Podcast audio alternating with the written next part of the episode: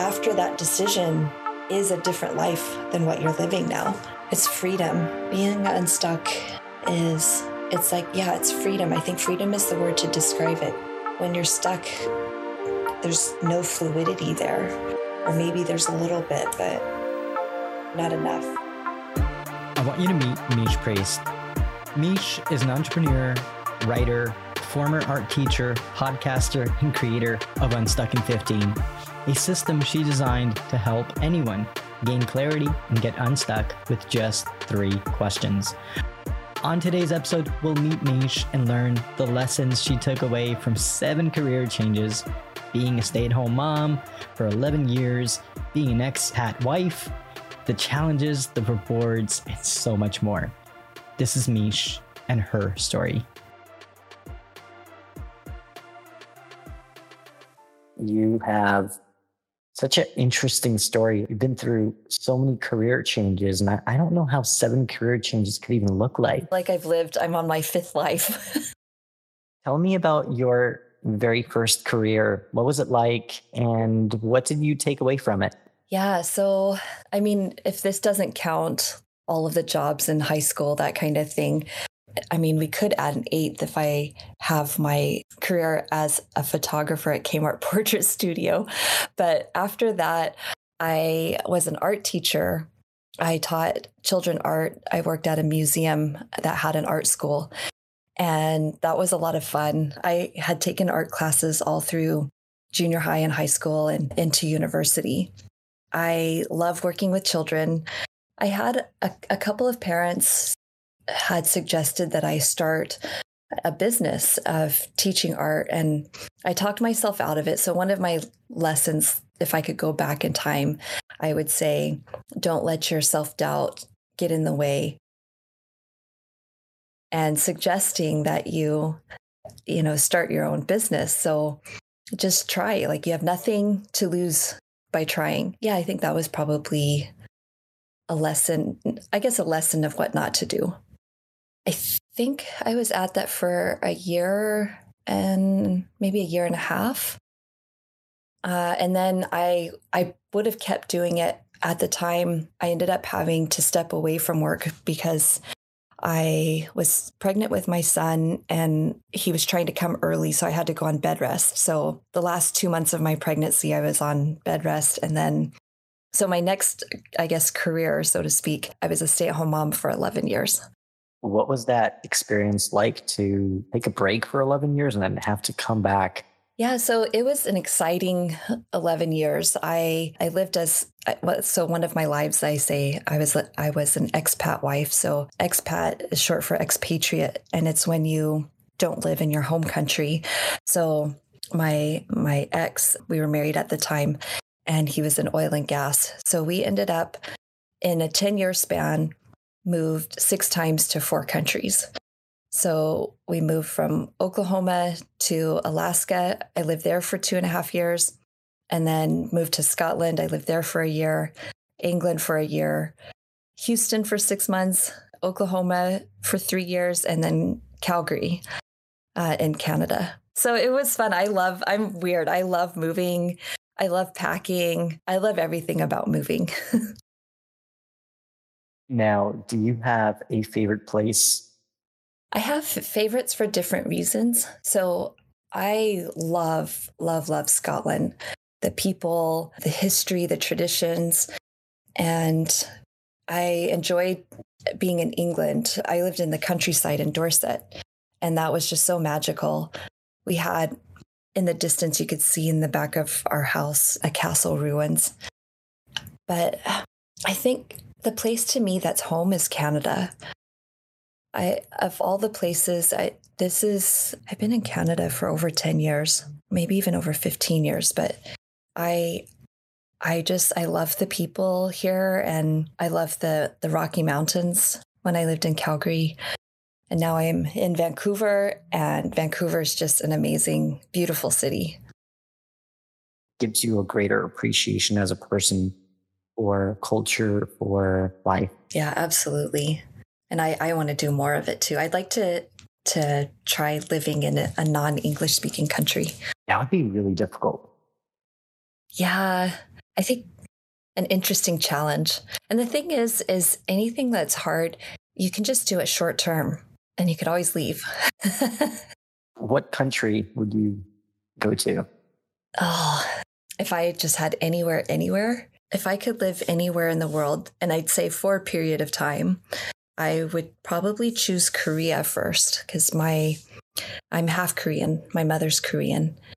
And I've wanted to learn to speak the language and I try off and on over the years. And I think living there, I would be able to learn the language and just learn about more about the culture and meet some family members that I've never met before. For me, I would want to mm-hmm. probably live in Japan because there's something about Japanese culture that's really fascinating to me. But also, yeah. I love Japanese food.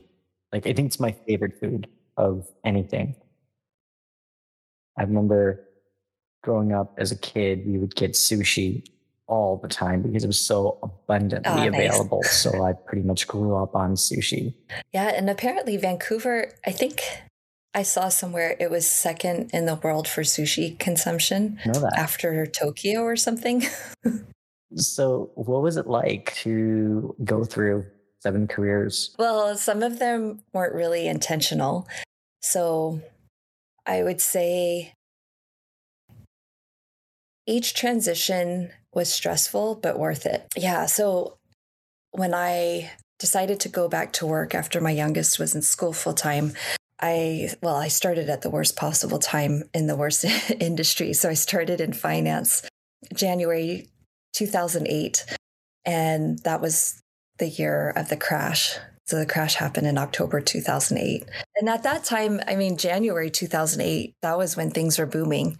But once once the crash hit, that was really hard, but so many really i mean so many good lessons. I so what happened was how i because it's like how do you go from art teacher to financial advisor? I applied at all of these jobs and people would say yeah we really like you but you don't have per- professional experience. And i had my sales experience as down as doing some fundraising for my kids schools and helping my friends with their businesses but because i wasn't officially paid and I didn't have the job title, it, it didn't count. And so then this was a company that they actively recruit people. Uh, basically, if you could sell their products, it didn't matter what your background was.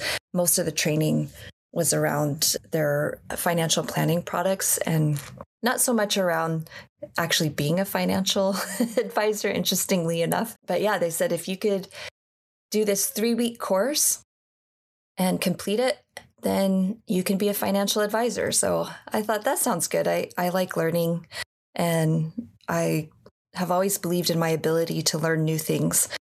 So I wrote the exam and then became a financial advisor.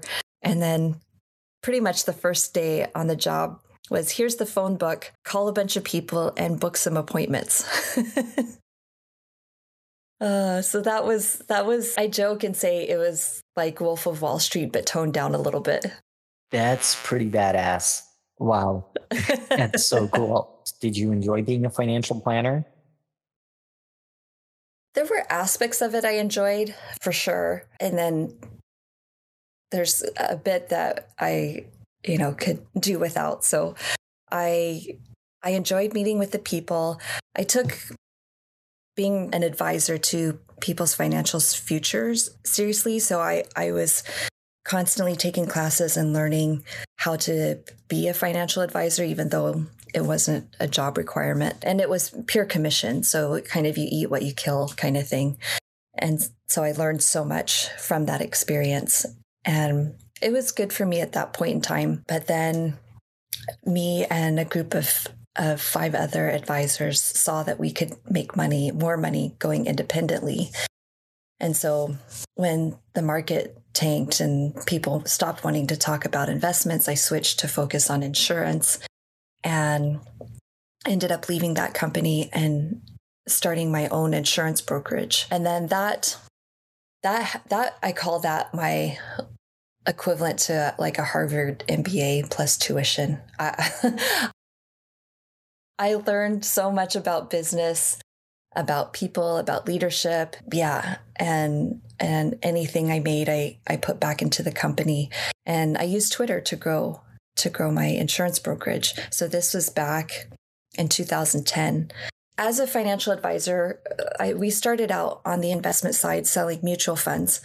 And then there were these other insurance products. And because I really wanted to, you know, be a proper financial advisor and I was learning all of these things, I decided to get my insurance license while I was there.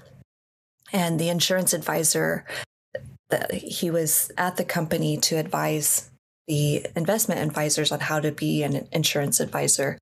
I, I, you know, just got as much time with him as I could and learned about all of the different products. And so, what was nice about going out on my own is I wasn't constrained to the products that that company offered. So, I was able to sell a dozen different companies products and and I could really customize the experience for our customers. So, I really wanted to make sure that there was a fit with the product and with the customers I was working with. So I didn't really have a loyalty to any one company. And I prided myself on providing the custom service. But the challenge was was I was trying to scale bespoke insurance plans. So it, it took a lot of time to make the plans and to put them in place. And in trying to scale it, the more we grew, the more overhead grew. So it was just hard to sort of create that spread and increase that profit margin. You know, they often say the most important thing in life is to have fun. And I'm curious, what career did you have the most fun with? Oh, what I'm doing now is so much fun. But also, my last project, I worked on an, an app that used machine learning to tell you if a cat was happy or not. And that was a super cool journey. Machine learning is where you you feed the like the computer system you you feed it data and or the machine i guess the algorithm you feed it data and you teach the machine how to i guess oh, i used to know like all these really great analogies and then I've kind of deleted them from my brain. But the machine will will it gets like smarter as it goes, and the more data you feed it, it sort of picks up on the patterns and can make these predictions. And so, for example, with the cat app, we gave it data of cats that were what we labeled as not happy. So eventually, we wanted to be able to differentiate between not happy because they're annoyed and not happy because they're in pain. But at the time, we just had data that they were not happy. And then we had data that the cats were happy. And these were images. So within machine learning, there's dis- different disciplines. There's natural language processing and computer vision and natural language processing is like like predicting like when you do predictive text and then computer vision is like kind of like what we see with the surveillance and, and stuff like that so the machine would make a prediction on if the cat was happy or not. And that particular model was 97% accurate, which meant when compared with a feline specialist in reading the data, the machine 97% of the time predicted the same outcome as what the feline specialist predicted. That is insane. That is a pretty high accuracy rate. Yes, yes. So it was it was something that was surprising because a lot of machine learning models start out around you know 40 to 60% if they're a good model. And then you feed it more data and you train it more and then hope you hope to sort of bump that accuracy level up. So then i at the time was working on three different machine learning model products. One was lung cancer recurrence there's the cat one and then business customer churn. So the cat model was the one that got more traction. So then I became full time on that and leading that project. And so then it was my job to turn turn the model into a product and then turn the product into a business. Were there any important lessons that you took away from that experience that you bring with you today? Oh, so many lessons. so many lessons. Yeah. So I was on that for, I believe, a year and three months. My biggest lesson, and it's actually a recurring lesson, is to experiment. So a lot of times we'll see a problem out in the world, we'll experience a problem ourselves, and then we'll come up with a solution and we'll believe that that solution is the right solution. And so we'll move forward and in past products or projects that I've worked on, you know, go to build the solution and then Uh, spend a lot of either time and money on marketing or trying to get people to adopt it. So, what was cool about this project was because I got to lead it from the ground, I got to run a bunch of experiments. And I think one of the lessons, if I could do it again, was to run more of them concurrently for for different the different types of users or customers that we could have. But definitely experimentation. Another really good lesson is if you have an idea for an app, is to build something as quickly as you can. And you can use these no code solutions where you don't have to take the time it takes to write individual lines of code. You can, you can build these apps to do what you want to do in a fraction of the time. And so we wanted to see how people could use the technology. So, wrapped a no code solution or software around the machine learning model. So, we used Adalo. And so then people were able to access the model on their phone and take a picture of their cats and then get the data. So then we could see all the different ways people were using the app. Experimentation was my my biggest lesson and even just trying things from a marketing perspective. So the podcast realm was like massive to get to getting our voices out there. We were on pretty much every cat podcast we could get onto. And that's where some of our coolest stories came from and our like really amazing connections came from podcasts. That's so fascinating. And you know, I think experimenting is such an important thing for me as a marketer. Just overall, you know, testing things, seeing can you break stuff? Can you figure how to optimize a process? And I think that thought process really makes a difference with how you think, how you process information, and the things that you do and the things that you create. Yeah, I, th- I think in life too, like almost anything. I was talking to somebody about even when you're in the dating world, like a lot of times people will go out on a date with somebody think, you know, they feel like they like them and then they shut all the doors too soon. so I I told I you know tell my girlfriends or my kids or whatever, you know, when you're in the dating space in the beginning, don't be exclusive right away and just, you know, go have coffees and lunches with a bunch of people and just, you know, get to know people before becoming official too soon. Yeah, Mish, I need to be more of a man whore. So I'm I'm curious, you know, going back 10 years and where you thought your life was going to be today. Did you achieve what you set out to achieve? Does your life look like today how you planned for it to be 10 years ago? It did not, but I would argue it's better than I thought, but different. So when I was young in my early 20s, I just had this burning desire to build a unicorn. I wanted to create something from nothing and scale it and have everyone around the world use it. And I didn't even care what it was. And so I spent most of my career chasing unicorns. and then last year, I got laid off and decided I, I thought before or up until recently, I thought the two paths were be an employer or be an employee. And I had tried being an employer and being responsible for payroll is really, really stressful. You know, it's funny how you think you want these things and then you have it or you kind of get a glimpse into it and it's not what you think. You know, we tell ourselves we want to be part of a unicorn and you hear these stories like the the guy who painted the walls at Facebook and got some shares. But when you're in it, it's so all consuming. And so now, this idea of being a solopreneur, where I design my life first and then fit my work around my life, that to me is so exciting. So, for example, I'm going to do two week digital detox for the first two weeks of May. And I'm starting with a three day silent meditation.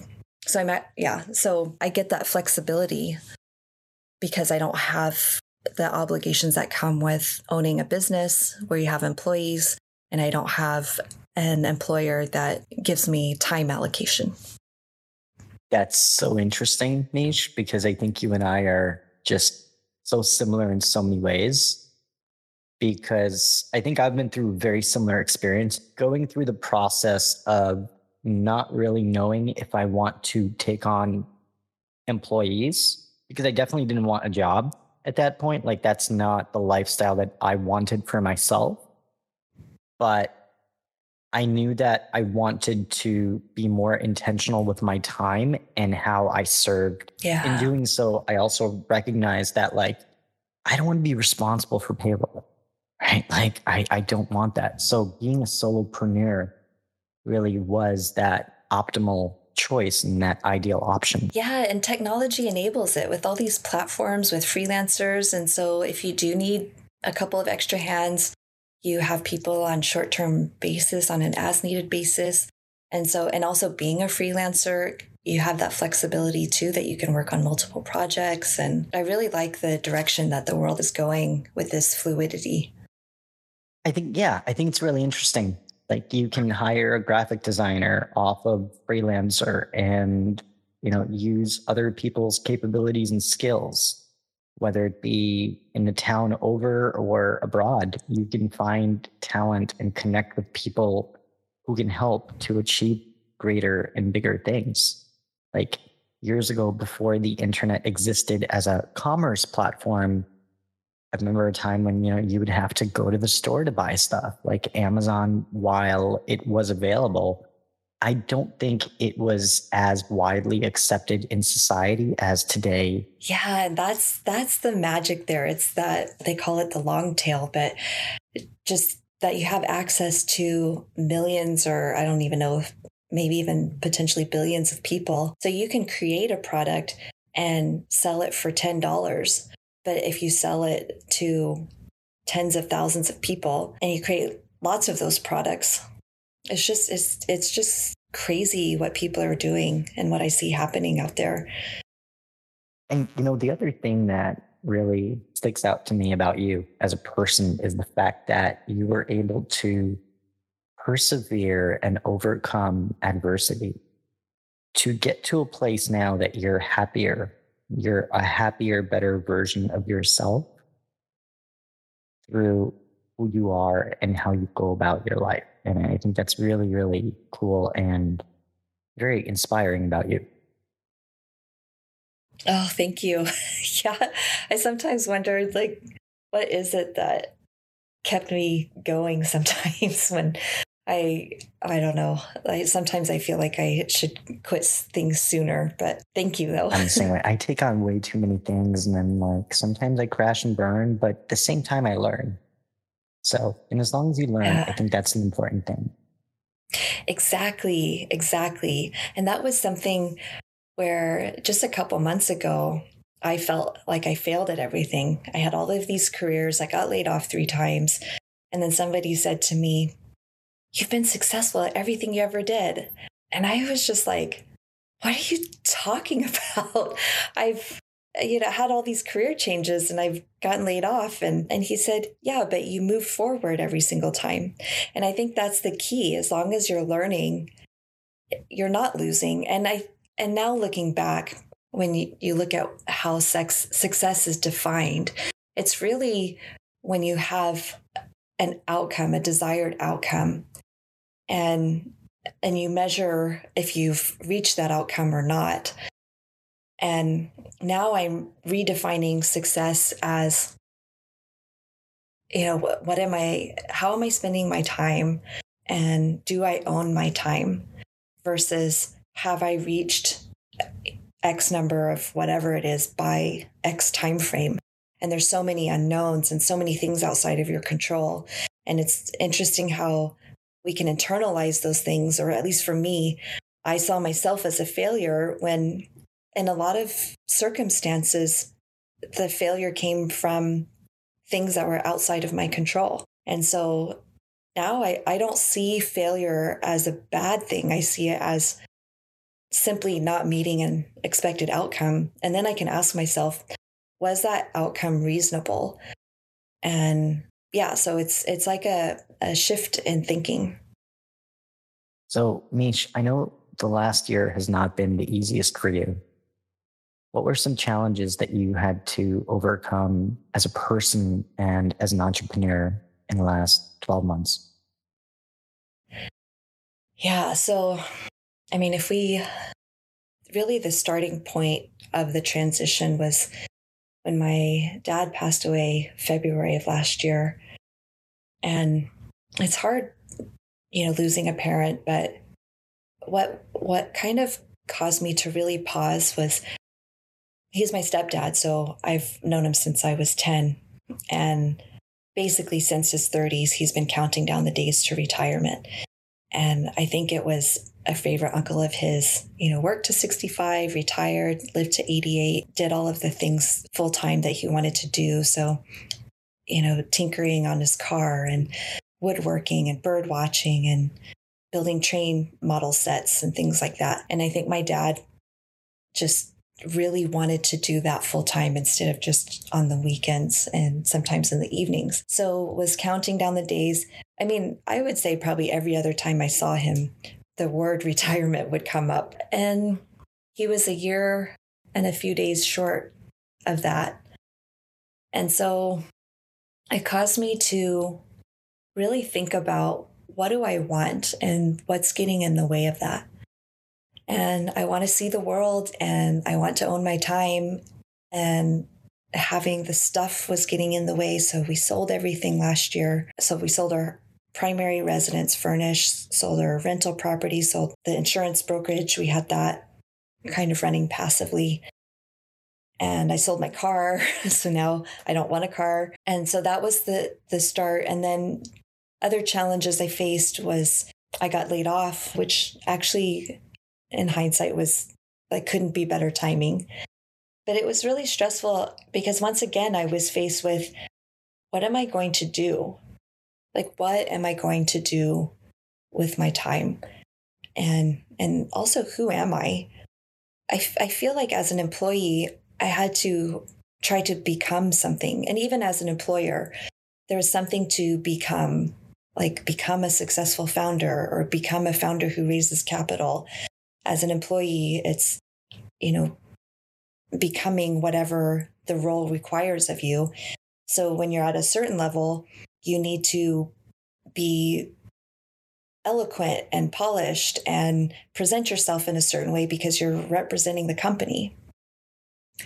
And so I what I like about being a solopreneur is I can be me. I can be completely vulnerable. I can talk about all my failures. I can be goofy and silly and I can say things. And if I say something that I don't know, isn't like socially acceptable or whatever, I don't have somebody else's reputation to worry about. I can acknowledge my mistake. I can apologize and, you know, grow and move forward and not have it be something that becomes like this big defining thing. And and so I think, yeah, I, the hardest part was getting started. I was in a funk and I was meeting with a friend of mine, and he said, just ship something. And I was like, ship what? I don't know what to ship. And so then he suggested I do 100 days of no code. And that's remember you were talking about that. Yep. Yeah, that was the best advice because it gave me a task that I could do from start to finish. So every day you get an email and it's a 30 minute task, you know, plus or minus. And I learned about a whole bunch of tools of how to build apps and websites without learning how to code. Each activity would kind of get my creative juices flowing. And some some of them I would have to come up with sort of like a business concept or something that I would need the technology for. And yeah, it was just it was just so good. And then so some of my projects that are still going, I'm doing as a result of 100 days of no code. And then also what was nice was on my low energy days, I could just watch a 5 minute video on a new no code tool or I could poke around on a project and learn a new feature. And then on my high energy days, I can go into a rabbit hole and spend two hours immersed in whatever it was I was doing. What is 100 days of no code? Because I, I keep hearing about it, but I'm not really sure what exactly that is.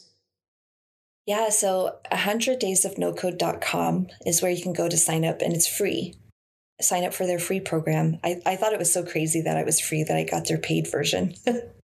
and the paid version gives you access to the Discord community and there's lots of support. So that was good because anytime I got stuck, I could go and get help. And then it's also nice to see other people's projects and and some people would go and do they also offer these boot camps. So you can do a boot camp if you have like a larger project idea. And then I can't remember how many weeks it was, but by the end of it, you have your major project that becomes your business. So it's cool to see people in that community and what they're building and how it's doing and to be able to cheer them on. So yeah, it's it's just a really cool program. That's really interesting. And essentially you spend a hundred days to build something without code? Yeah, so I ended up in the first two months, I built, I think, 15 different apps and websites. And now I think that, I think by the end of the 100 days, I've probably, I should count them, go count them, but I maybe built around 20. And they were anywhere from, there was like a, a voice app.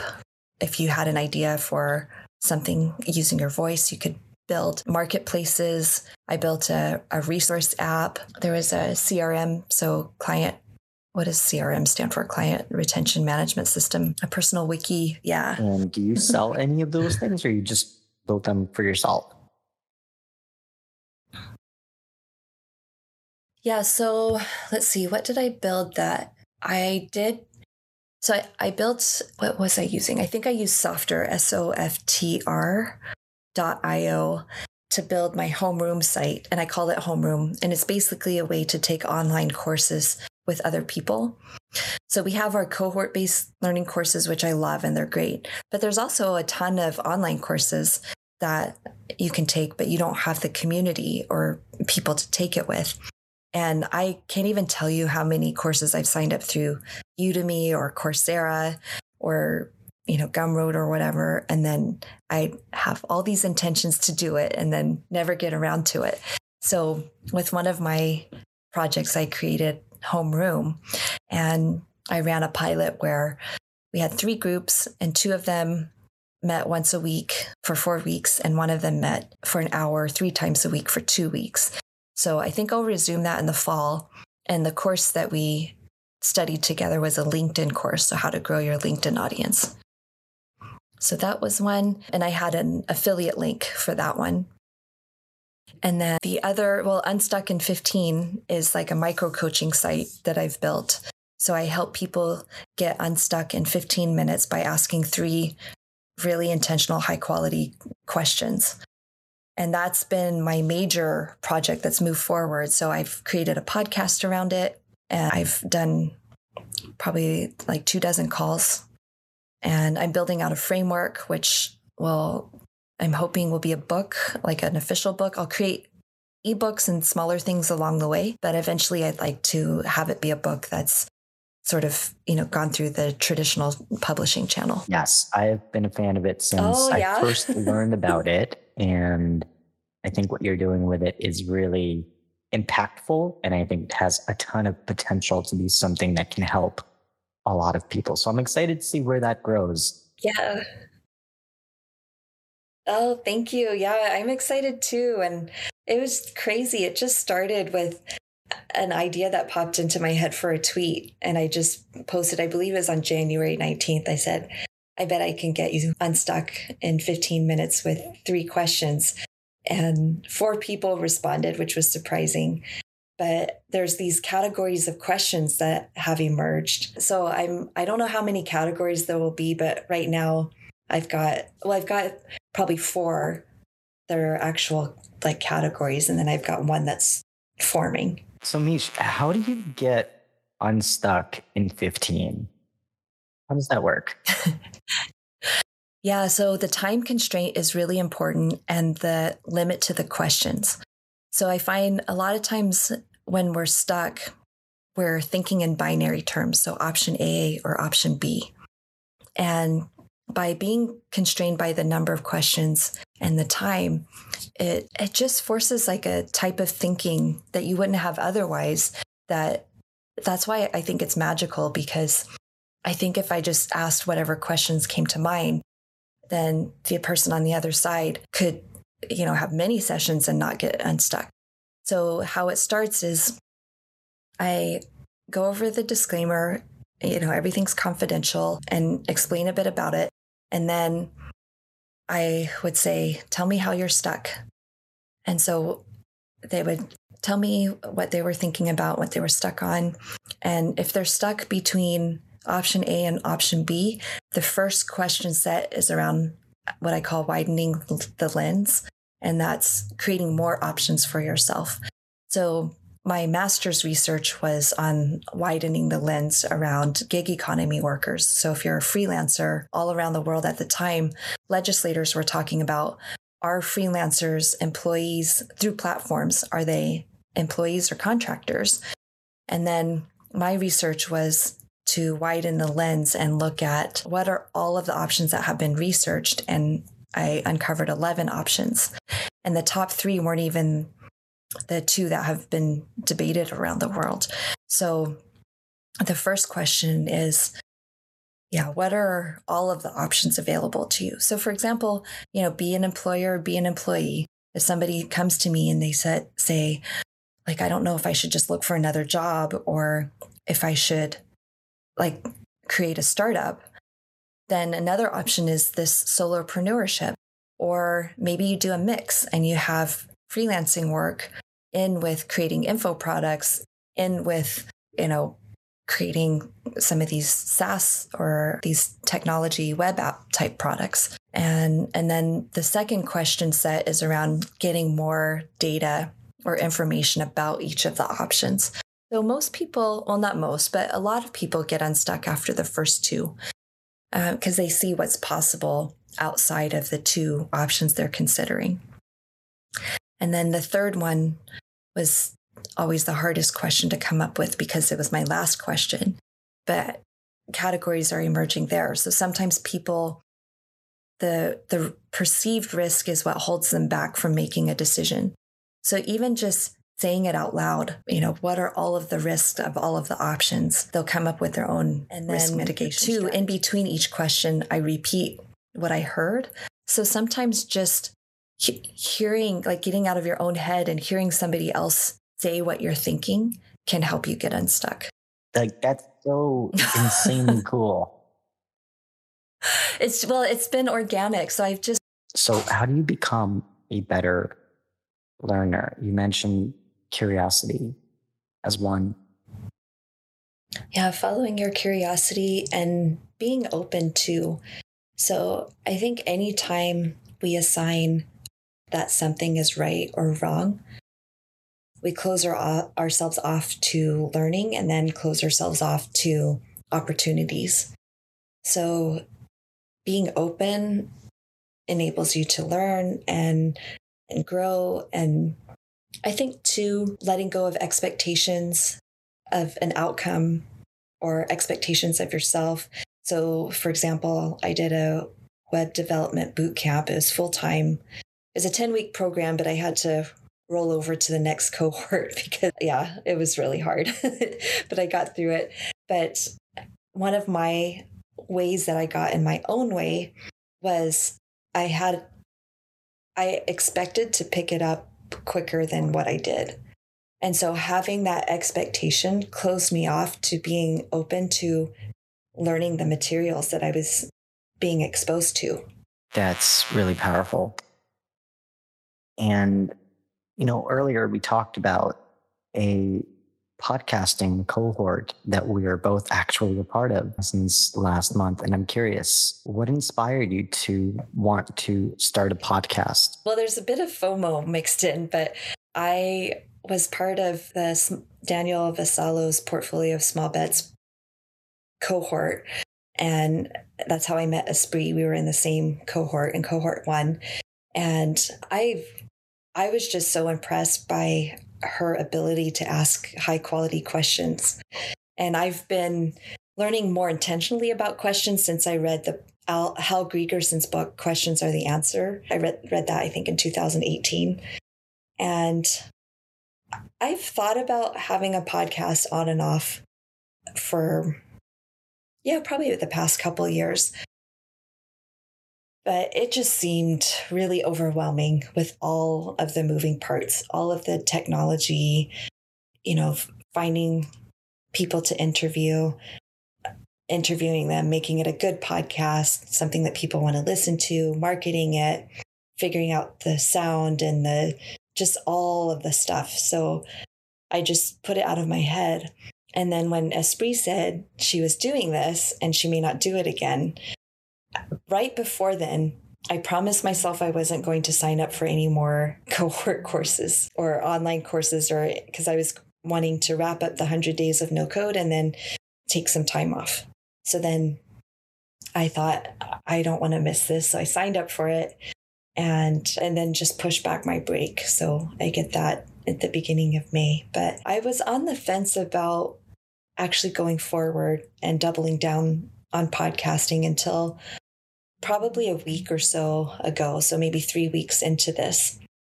And I just wasn't sure if it was something that I wanted to dedicate a lot of time to. But what changed it was Esprit like reached out to her connections and we've had all of these amazing presentations and then just seeing all of the tools that are out there that are built to support podcasters and making it easy. The one tool that I'm excited about learning that I haven't tried yet is Descript, which is supposed to help you edit. And it's in like a text format. So kind of works like a Google Doc from my understanding. And then, yeah, GarageBand, which was something that seemed super scary to me. Somebody in the cohort walked me through it and or a couple people actually. and so I edited my first audio clip just this weekend with GarageBand and it was fun and wasn't as scary as I thought. Yeah. So, and then your help too, just getting me excited about, I, I think you helped me with reserving like all of the Unstuck in 15 names across all the social platforms. And you just have to go for it because yeah. you know, we we always have this thought in our mind that you know we can't do something or that we're not good enough because we compare to whomever. But sometimes like what we have in front of us is actually really cool and worthwhile and can really help people. And sometimes it takes a little push to really go full force. And I think that's where you're going. That's really exciting to see it as come to fruition. Yeah, yeah. And it's been a cool journey. And I've met so many cool people and, you know, people like you. And then, yeah, people I wouldn't have otherwise that live, you know, all over. I think you're in Florida, right? Like diagonally across from where I am. What were some podcast bets that you took?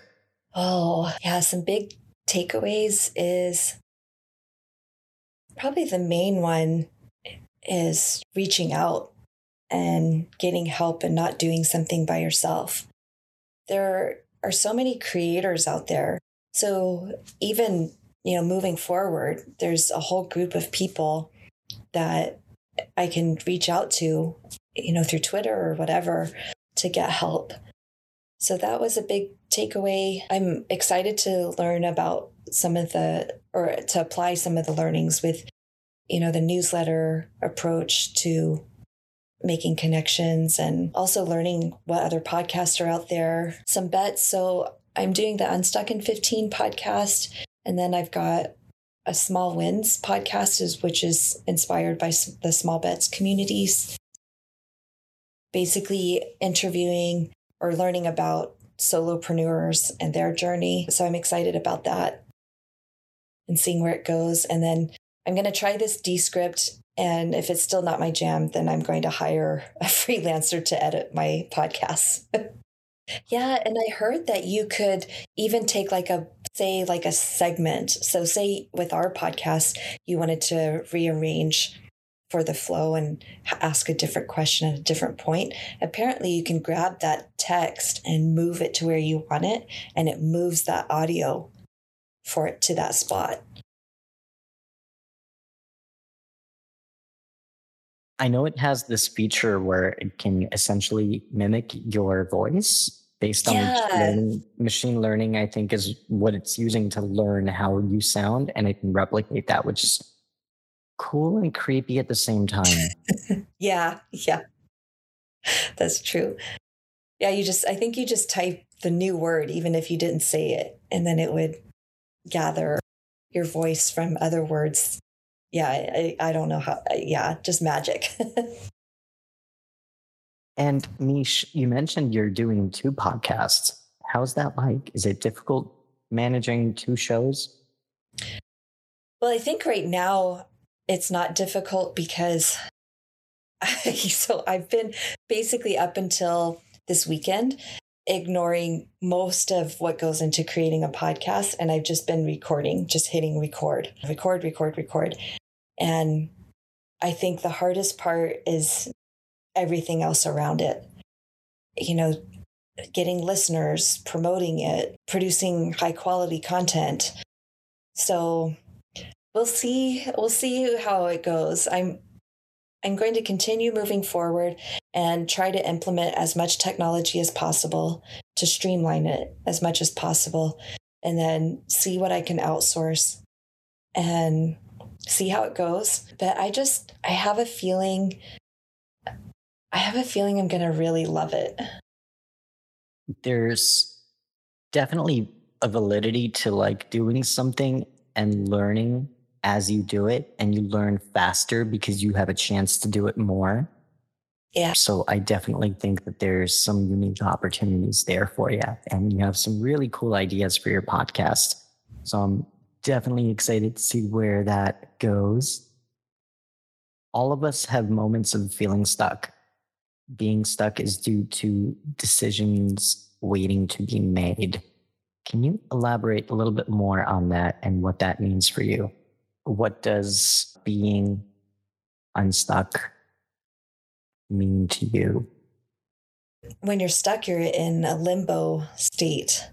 And a decision you could make is to do nothing and to stay where you are. But a lot of times when people are feeling stuck, it's because of a desire to want something different than the state that you're in. So, you know, I like to talk about like get unstuck and live the life that's waiting for you because sometimes these decisions are life altering decisions. And, you know, if it's something like going from being an employee to an employer or an employer to an employee or either to solopreneurship, like after that decision is a different life than what you're living now. It's freedom. Being unstuck is it's like, yeah, it's freedom. I think freedom is the word to describe it because when you're stuck, there's no fluidity there. Or maybe there's a little bit, but not enough. It's almost like that analysis of paralysis. Like sometimes we get stuck thinking about things too much. Like, what mic should I get? Well, just buy a mic. Who fucking cares? Spend the money, get a good mic. Like, it doesn't matter. Exactly. Get the mic. You know, you don't have to spend three hours researching the exactly. mic because those three hours are worth something. And like we talked about earlier, that time, it's like, fuck, you don't get that time back.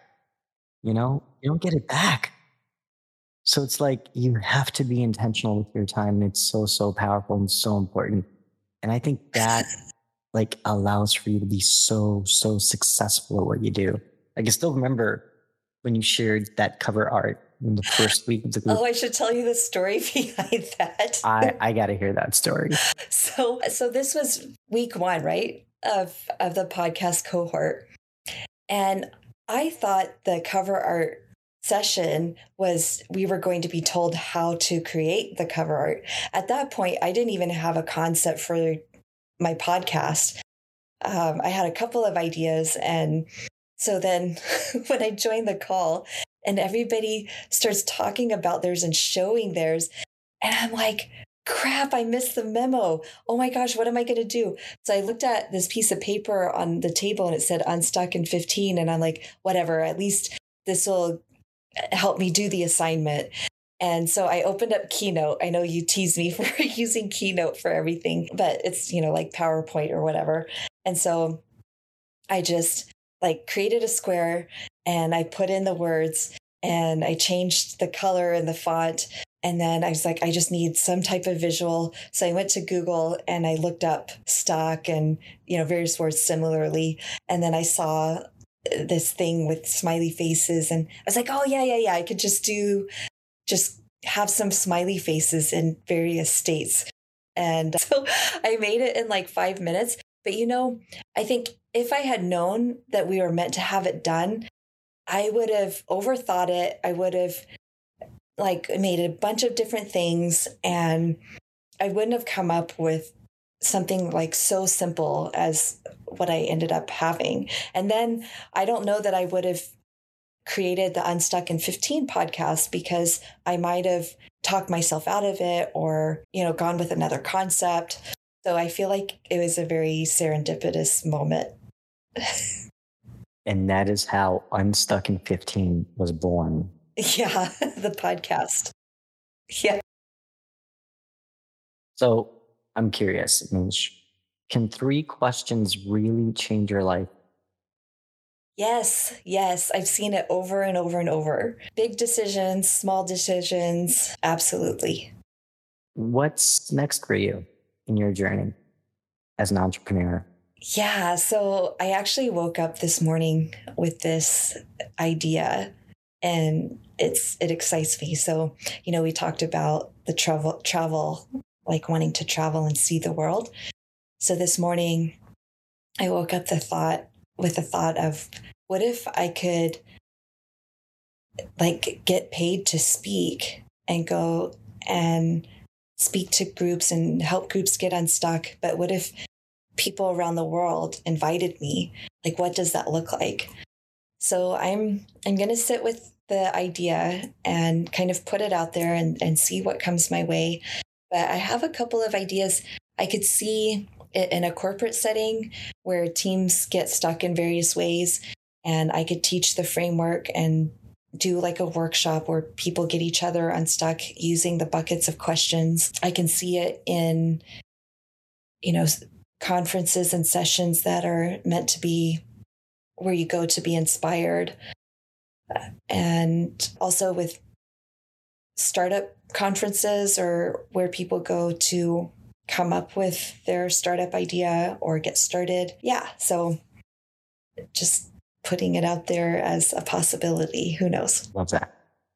And where can our listeners learn more about you and what you do?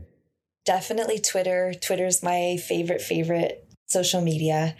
So at Miche Priest, M I C H E, and then priest like the clergy, so P R I E S T. And also, you can find me or book a session with me at unstuckin15.com. And I am kind of on LinkedIn. You are so, so amazing. So, Miche, thank you so, so much for joining me today on Creator's Edge. Yeah, thank you so much for having me.